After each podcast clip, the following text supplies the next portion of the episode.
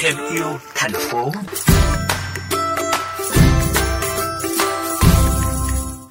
Quý vị thân mến, sau khi các mô hình giảm thiểu rác thải nhựa trong canh tác nông nghiệp được áp dụng tại xã Xuân Nha, Vân Hồ, Lạng Sơn, bà con nông dân đã được trực tiếp hướng dẫn thay đổi thói quen và một số phương pháp canh tác. Một trong những mô hình đã được triển khai hiệu quả đó là thúc đẩy nghề đan tre truyền thống của địa phương để thay thế các sản phẩm bằng nhựa. Sử dụng vật liệu bằng mây che đan để thay thế cho các vật liệu bằng nhựa là một trong những mô hình đơn giản và hiệu quả được áp dụng tại xã Xuân Nha để hạn chế các sản phẩm nhựa trong canh tác nông nghiệp. Anh Vì Văn Thu, một hộ dân tham gia thực hành mô hình làm nghề đan tre truyền thống, chia sẻ. Cái truyền thống thì đan tre, đan bế này bọn em cũng rất là thích nữa. Mình thải ra rất là nhiều nhựa, mình đốt thì nó rất là ô nhiễm môi trường vì sản phẩm mây che đan này thì kể cả mình đốt thì nó cũng chả ảnh hưởng gì mấy so với sản phẩm nhựa.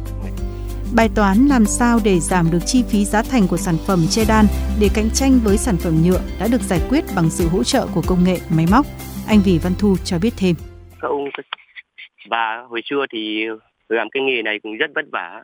Bây giờ trong nhóm có cái máy thì rất là tiện lợi Chúng tôi được hỗ trợ một cái máy tuốt nan tre giúp việc tuốt nan tre của chúng tôi nhanh hơn gấp 20 lần, từ đó tăng năng suất, giảm giá thành sản phẩm.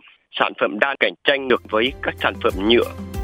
Nhiều biện pháp truyền thống trong sản xuất nông nghiệp được áp dụng như lót quả bằng rơm để tránh quả bị cháy xước, sử dụng các giọ tre để đựng và vận chuyển hoa quả, che và giữ ấm cho mạ bằng phên tre và rơm, vây bảo vệ mạ cũng như rau màu bằng tấm phên tre nứa, chữ thóc lúa bằng các bổ thóc đan bằng tre, hay làm bầu cho các cây công nghiệp ngắn ngày bằng lá chuối vân vân.